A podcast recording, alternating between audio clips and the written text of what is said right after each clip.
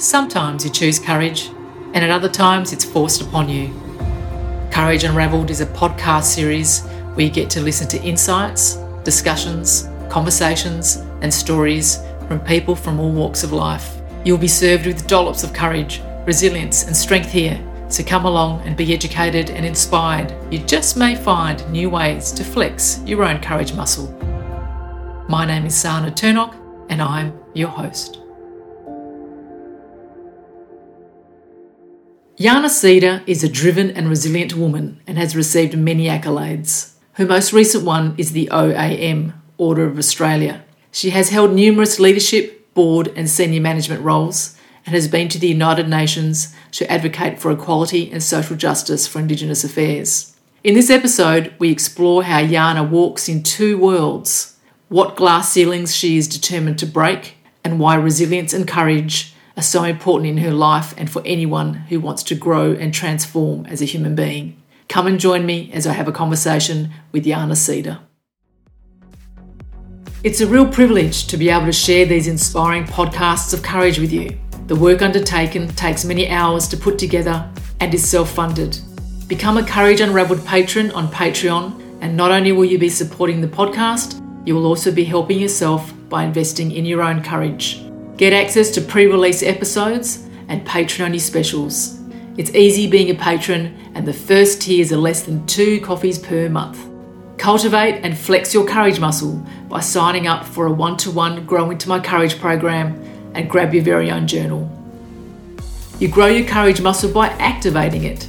Listen to the podcasts, grab yourself the Courage Journal, sign up to the Grow Into My Courage program, and become a patron.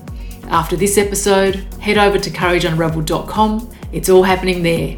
Grow into your courage today. Hello, Jahna, and welcome to Courage Unravelled.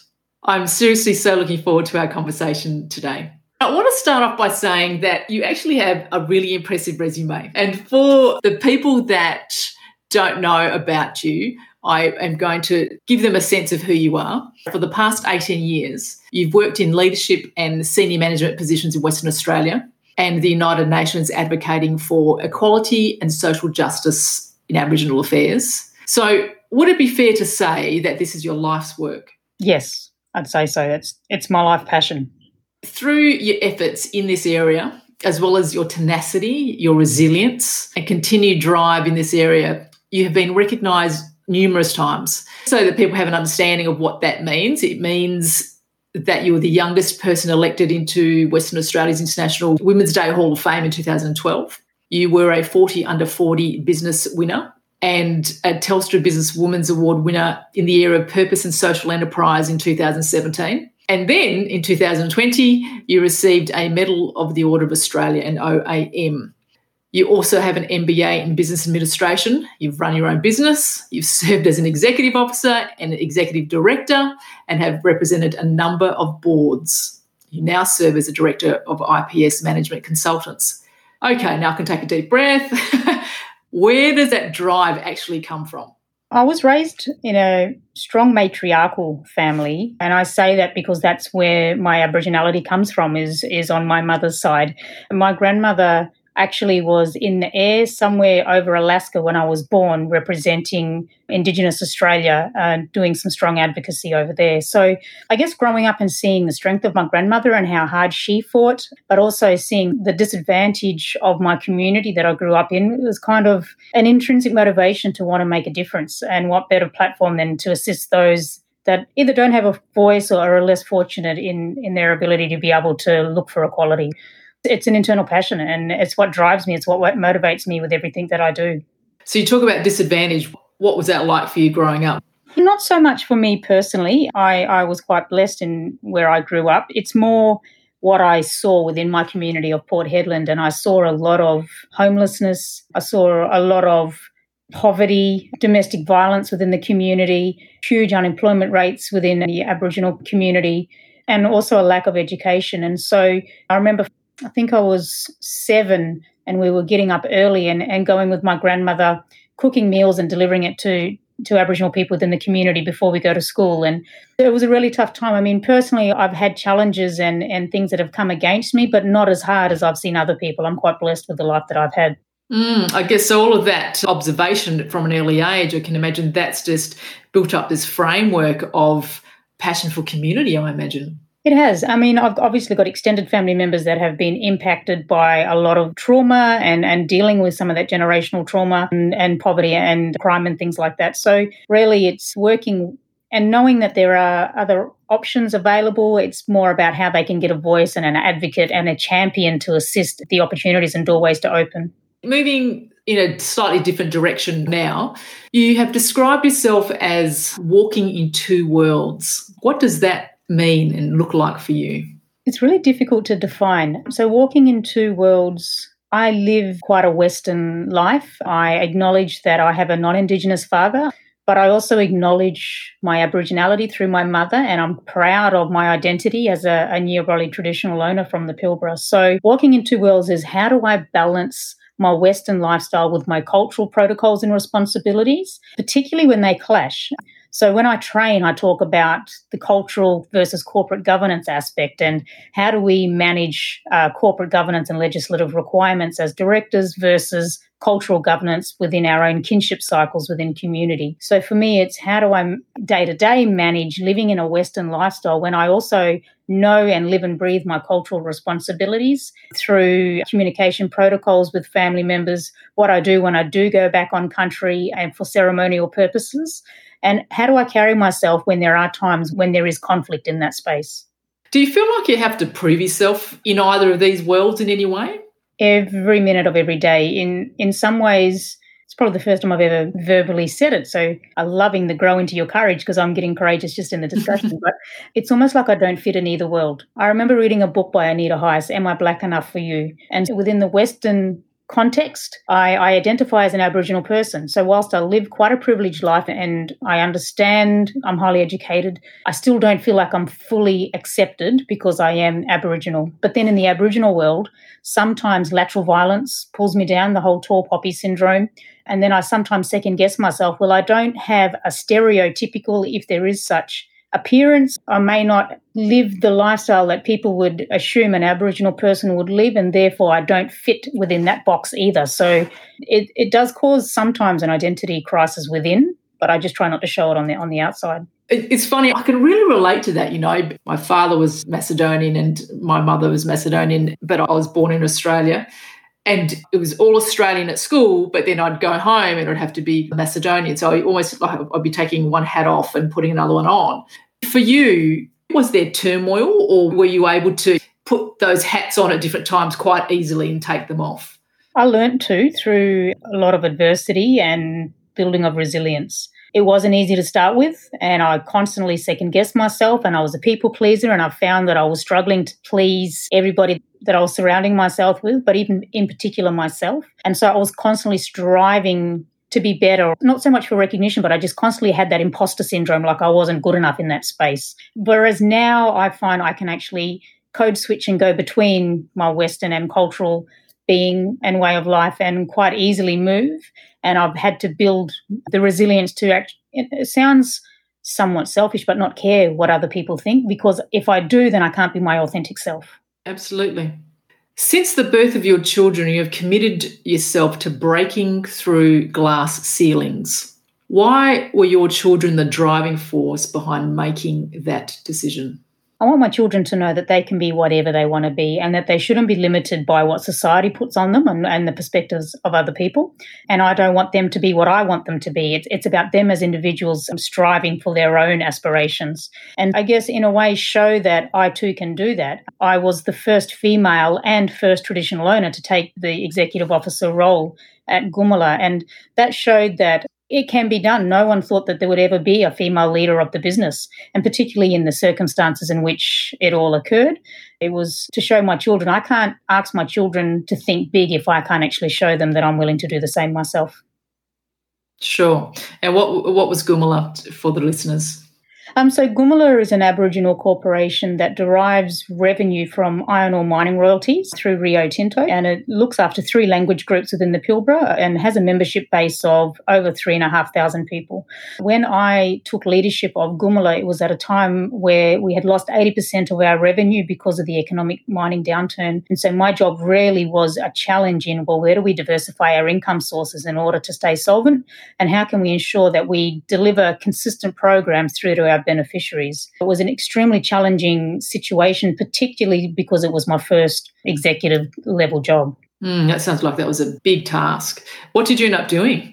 it was about organizational restructures, looking at diversifying income sources so we weren't solely reliant upon the one income source, moving our budgeting from the forecast figures into arrears so that we're using actual figures so that we couldn't be budgeting for more money than we were actually receiving, changing the way in which benefits were delivered to members. So it wasn't these short term band aid type of membership programs, but more about how can we build long term economic sustainability within that space. It took a, a good two or three years to bring about change, and it's an extremely successful business today and something that I'm proud of being a part of that journey. Oh, that's fantastic. When you talk about breaking through the glass ceiling, as you did earlier, are you actually referring to gender, to culture, being Indigenous, or to all of them? All of the above. A lot of my international advocacy work has been done in the gender and Indigenous space. So it's about bringing about the equal rights, not just for Aboriginal people in, in relation to closing the gap and those type of targets, but even more so with women. I mean, there's not enough women, not just at leadership roles within businesses, but in boardrooms. If you were to Google you know, an Australian-based tier one construction business and look at their board, you would really struggle to try and identify women in that space. And I think gender diversity, but also equal pay equal rights. The gender pay gap is through the roof, and it's going to take a ridiculous amount of time for it to be on par. So, you know, that breaking the ceiling, breaking through the ceiling was I've got a daughter and I want her to know that being female, being Aboriginal or Torres Strait Islander shouldn't be seen as a, a limitation or a restriction to her career growth. For sure. When you were with Gumala, were you one of how many females in a particular boardroom meeting? Can you recall that? So that was a while ago. Traditionally, when we look from where I'm from, it's men that speak for culture. Women have a role to play, but when it comes to to the leadership element, is definitely our men. I was actually on the board as a director before I became the executive officer. So I was an executive director while we recruited, and then ultimately the EO itself. And at that time, it was a majority men. I believe there may have been probably four women. But when I left, it had done a complete 360 through no work of my own, to be honest. But I left, and I think there were only two men on a board of 12. Massive shift and something that I'm extremely proud of because women found their voice. And one thing that I say when I give keynote speeches is that women may lack confidence, but they don't lack the competence. And so it's about how can we empower and build up confidence within women to step up into spaces that are there for them. Absolutely. And certainly uh, through me interviewing people on this podcast, gosh, I'm meeting some amazing women, men too, but just amazing women who do phenomenal things in the world. And it's only by telling these stories that you get to find out about them in some cases, you know? Absolutely. And it's great that people are willing to share stories because not only can it prevent people possibly making some mistakes themselves, but by showing their vulnerability, you don't understand the type of influence and impact you can have in inspiring other people. Absolutely. You have had many successes, and the way you described it is that you've described your journey as being one of achievement, but also heartbreaking losses, abuses, and failure. Are you able to provide some situations so we get a sense of what that has looked like for you? Yeah, I lost my dad when I was 11 years of age to alcoholism. That just left my grandmother on my dad's side. And so I, I spent a lot of time with her. I also lost her in my arms a month before my 21st birthday. And that really has a huge impact on my family. I mean, my parents had separated from a very young age, and so I did have a stepfather. So I had a father figure within my life, but you know, it doesn't take away your biological connection that I had with my father. So that that was quite challenging. I also was raised in an extremely strict household, and whilst I don't agree with some of the ways in which I was raised, I can now reflect and appreciate why my parents raised me in certain ways. As a parent myself, I can see that it was with the best of intent, And unfortunately, when you have children, it doesn't come with a manual and tell you how to be a parent. And particularly if parents themselves are dealing with their own traumas of what may have happened to them in their own histories. So we just try our very best. And, and I can appreciate that now. But at the time, it was really difficult. When I talk about abuses, I mean some of the verbal and threats that I received during my time in Gumala I mean, getting told that I'm not safe walking outside of my front door because we're going to bash your head in. I'll wait till I see your children in the shop. We're going to bash your children because I was acting on board instruction to complete an investigation, a forensic investigation into the business. And so I guess that ruffled some people that were afraid of what could have been found out throughout that process. And I seem to have been the target. And, and still to this day, you know, that was almost 10 years ago. And still to this day, I cop a lot of abuse verbally when I'm going to some meetings. I did have a breakdown as part of it when it was occurring, but you know, like a phoenix, you, you rise and you build strength through the resilience that you learn throughout that process. I mean, if you were to ask me would I do it again, 100% I would do it again because of who it made me be today and, and what I learned about mm. myself mm. today. So there's been those challenges. I mean, there's been many, many more challenges as well, but they were probably the big, big influences in changing who I am as a person. That's pretty intense, isn't it? It's very intense. How long were you in this environment for? Was it for two or three years? Because you, you have brought that up a few times in the conversation, or was it longer than that? Oh no, I mean, like, it, although I've left the business, there's still simmering tensions when I'm going to meetings today. Okay, so that's like ten years after. Yeah. Yeah, it's a long time. Hmm. Do you think that there was ever a time where it could have broken you and you walked away from all that you've given so far to your life's work? Yep. Yeah. At my lowest, there was like mm. contemplating suicide. I, I can't do it anymore. My children would be better off without me. The depression was so bad because of what was going on. And I didn't want to bring a lot of that stress and pressure to home. So, whilst I was copying it at work all day long, I'd come home and pretend that everything was fine and not have an outlet or allow myself to have a support system. And honestly, by some miracle, I had the strength to keep going. Uh, I honestly don't know what it was, but there was just this change where I went, no, enough's enough. I won't stand for that anymore. I will not allow people to treat me like that anymore. And so I think in making a stand, and while people make their smart remarks now, it's not as intense and as threatening as it was and abusive as it was in the past. Now it's just these one off smart remarks, which I think speaks more for them and about their character than it does about me anyway. One of one of the things that I live with as a result of what I went through is I now have severe anxiety, and a lot of people don't know that because they can see me working or see me giving a, a keynote speech and, and think that I'm fine, but I actually take medication for my anxiety as a result of what has occurred. So it's it's almost like post traumatic stress in a way that I can't handle certain situations because of what has happened. That sounds like a very intense time. How could you separate the two? I mean, that takes a lot of effort. You'd cop the flack at work and then you would almost like cut yourself off from from that part of the day and then you'd come home and you'd be someone else. That has its that takes its toll, doesn't it? You know you experienced it. It does. And like I said, I wish I can tell you what the magic moment was where I said, no, I, I need to change this.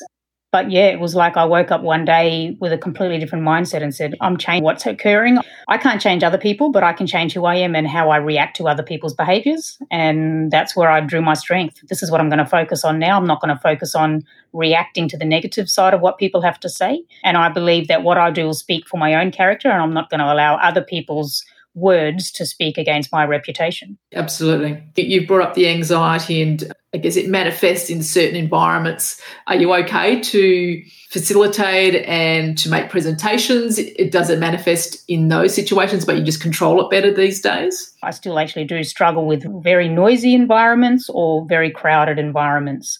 When I work, I like to work in complete silence, but my medication allows me to handle the situation where I don't actually have panic attacks and it, it makes me really calm. And so I, I, virtually live a normal life. I'm not impacted by my anxiety unless I miss my medication, and then all of a sudden I can tell because I'm, I'm being triggered quite easily. But I've learnt how to deal with the situation, so it's good. That is good. You've spoken about a support system. What does that look like for you? It's changed over time. I've started to allow people in. I was extremely guarded with emotions. I don't like to talk about emotions and had big barriers around myself and wouldn't speak to my experiences and how I felt. But I've got to a place now where my mum and, and my husband, I can bare my heart and soul and feel safe enough to do so.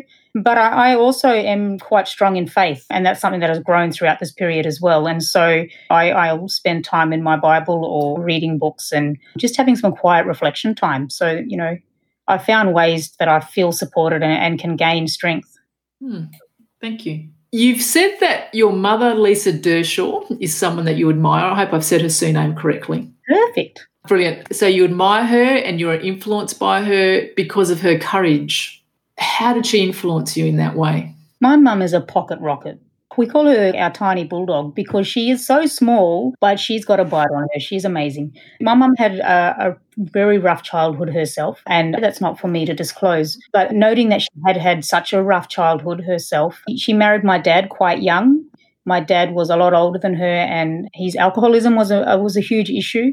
She had me quite young. She was 19 when she had me, and her and my dad divorced not long after. But, you know, she raised me as a single mother until she met my stepfather. And even from that process, I mean, she's still the backbone of our family. I, I've seen her constantly have adversities in front of her, and she just tackles them like like a giant. Like you know, she might only just be five foot nothing, but she tackles them like she's seven or eight foot, and nothing is going to stop her. She's courageous and brave, and she has a lot of the the attributes that I wish I could have in myself. When I see how she is so courageous to speak out on things, she's a lot more assertive than I am. Where I'm a lot more quiet and, and guarded. She's a lot more extroverted.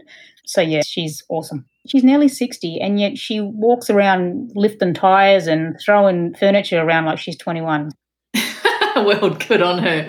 Well, there's certainly something's rubbed off. I mean, here you are, you know, you're presenting and you're traveling for, or you, you did travel for a lot of your work presenting and, and, and advocating. So certainly she has influenced you in that way. You describe her as having authentic leadership and selflessness. Could you elaborate on that?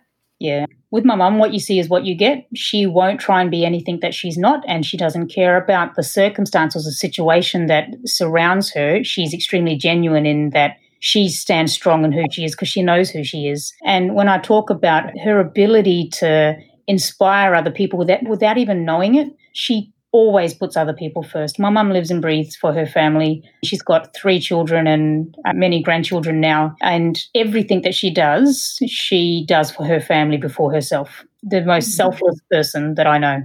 Does she live near nearby? Literally four houses away. Oh, fantastic. So you can catch up on a regular yeah. basis.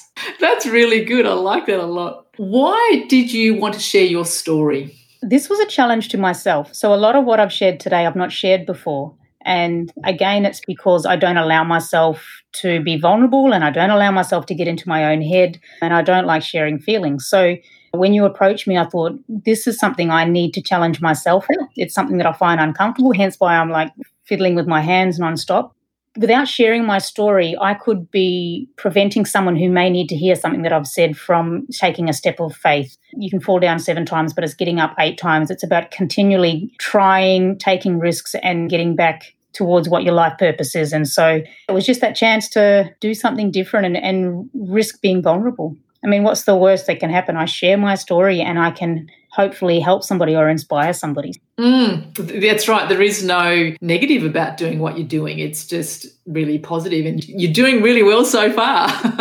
Good on you. You have mentioned that resilience has been a major part of wanting to share your story. So many people give up when they fail we would never have innovation in this world if we don't ever take a risk. And so we need to try things and we need to fail because failure allows continual improvement to occur. So resilience to me is an extremely important part of anybody's character. And it, just shows that people are willing to be open to change and open to improvements because nobody is perfect at everything. And so to me, I applaud people that take a risk, obviously, a risk that they've completely done the research about prior to taking that risk, because it just shows that they are willing to, to try something new and to learn something new about themselves. Yeah, and ultimately grow from the experience. Like what you'll be doing today, you know, you're, you're going to be growing from this just by opening yourself up. So thank you for continually doing that. Could you define courage for me? Courage is about someone that is fearless, physically, mentally, emotionally, spiritually, whatever it may be, but that they've got the bravery to step out and be a lone sheep, that they don't have to follow other people. And to me, courage is also standing up and not being an enabler or accepting behavior from other people that you wouldn't accept of yourself. Because, as the saying goes, the behavior you're willing to walk past is the behavior you're willing to accept. So, courage is about stepping out into doing something new and showing people how you expect to be treated. Absolutely. The question that I'll ask you now is Are you courageous? And I can answer that question because you're demonstrating right now that you are by putting yourself in that uncomfortable position by sharing your story on this podcast. How do you feel about that? Yeah, it's awkward. I don't like as I've said, talking about myself or my achievements, but it's courageous to, to be challenging myself to do this, knowing how uncomfortable it is. But also, though, You've spoken a little bit about your work history and a little bit about, you know, what happened in the past and, and what you've learned from that. So resilience and growth come from that. And that stems from, you know, being uncomfortable. It, it stems from moving through your fear. It stems from basically stepping up in your courage. So you've proven that, you know, through your whole, really your whole career. You can't really learn anything from staying in a safe zone. You need to step out into the learning zone. Absolutely. I have one final question for you, Jahna, and it revolves around this. It takes courage to live your best life and to follow your own path, as it means disappointing people at times and possibly sacrifice, as you know. Are you walking your own path? Now I can say yes. I've got great work life balance. I'm doing what I love. I actually put a quote on Facebook the other day. Is it really work if we get up and do what we love every day? And that and that's what I'm living. So yep. Fantastic. Jahna, thank you so much for being on Courage and Unraveled. I have loved spending the last half an hour with you. You okay. stay courageous. Thank you so much. Jahna is a role model for grit, determination, resilience, and courage on so many levels. She identified how breaking several glass ceilings has been at a cost to her mental and emotional health, but she continues to push so that she can be a positive role model for her family. She opened up and shared her story for the first time and owned up to being vulnerable.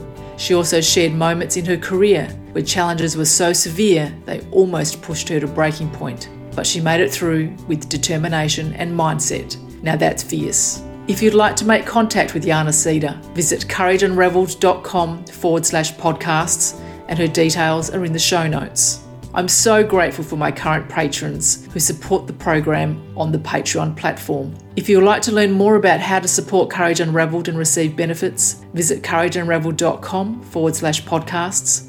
Thank you so much for listening wherever you are. A big hello to the listeners in Ireland. If you like what you hear, please leave a Google review or a review on your favourite podcast channel. This one comes from Carly in the United States. Sana and her podcast are a true buried gem in this world full of voices. She's uncovering stories that must be told and need to be heard. Hers is a voice I want to go for a run, drive in my car, and lay in bed at night. Bless you, Carly. My name is Sana Turnock, and I'm your host.